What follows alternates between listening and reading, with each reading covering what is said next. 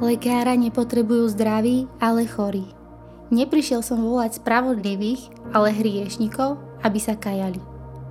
Kto z nás netúži po dokonalosti? A Ježiš nás k nej vyzýva. No stále máme od nej ďaleko. A on to vie. Preto, keď zostúpil na zem, vyhľadával a osobitne miloval tých, ktorých tento svet odvrhol alebo považoval za slabých a bezvýznamných. Miloval mýtnikov, prostitútky, malomocných, ženy i deti. A naopak, farizejom, ktorí sa oháňali nariadeniami zákona a vyžadovali ich dodržiavanie na 110%, vyčítal mnohé. Odsúdil ich pretvárku, pretože si denne nasadzovali másky strážcov zákona bez toho, aby ho plnili. A čo my? Nerobíme to tiež? Vyčítame našim bratom a sestrám ich prehrešky a spravidel, ktoré sú sami o sebe dobré, si robíme bôžikov. Ježiš tiež odsúdil tvrdosť ich srdca. Zákon bol daný. Nechceli ho meniť, najmä ak by sa mal zmeniť v ich neprospech. Buď vôľa tvoja. Recitujme nieraz v modlitbe pána bez hlbšieho zamyslenia sa. A zároveň odmietame vykročiť na cestu premeny, ktorú má pre nás Ježiš prichystanú. Ježiš videl neprajnosť farizejov.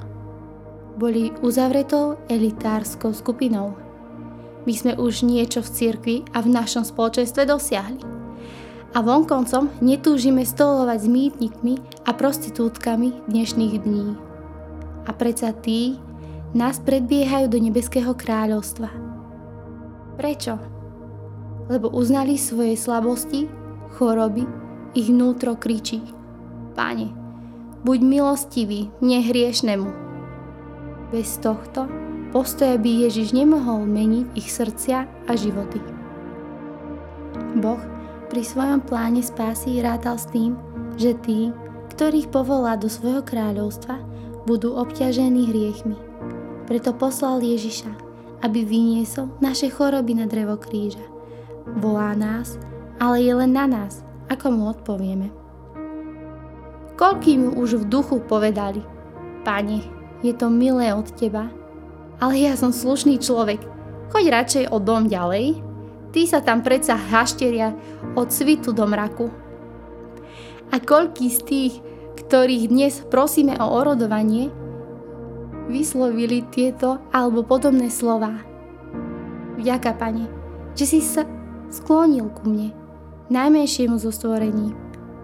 Očisti ma, bude to bolieť, ale verím, že to všetko je z lásky.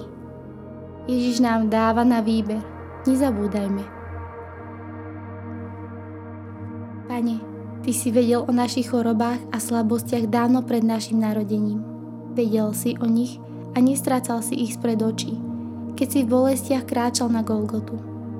Ďakujeme Ti, že si vylial za nás svoju drahocennú krv, keď sme boli ešte hriešníci. Pane, dotkni sa nášho kamenného srdca. Nech počas tohto pôstneho obdobia zažijeme milosť zanechať aspoň jeden náš hriech alebo zlozvyk.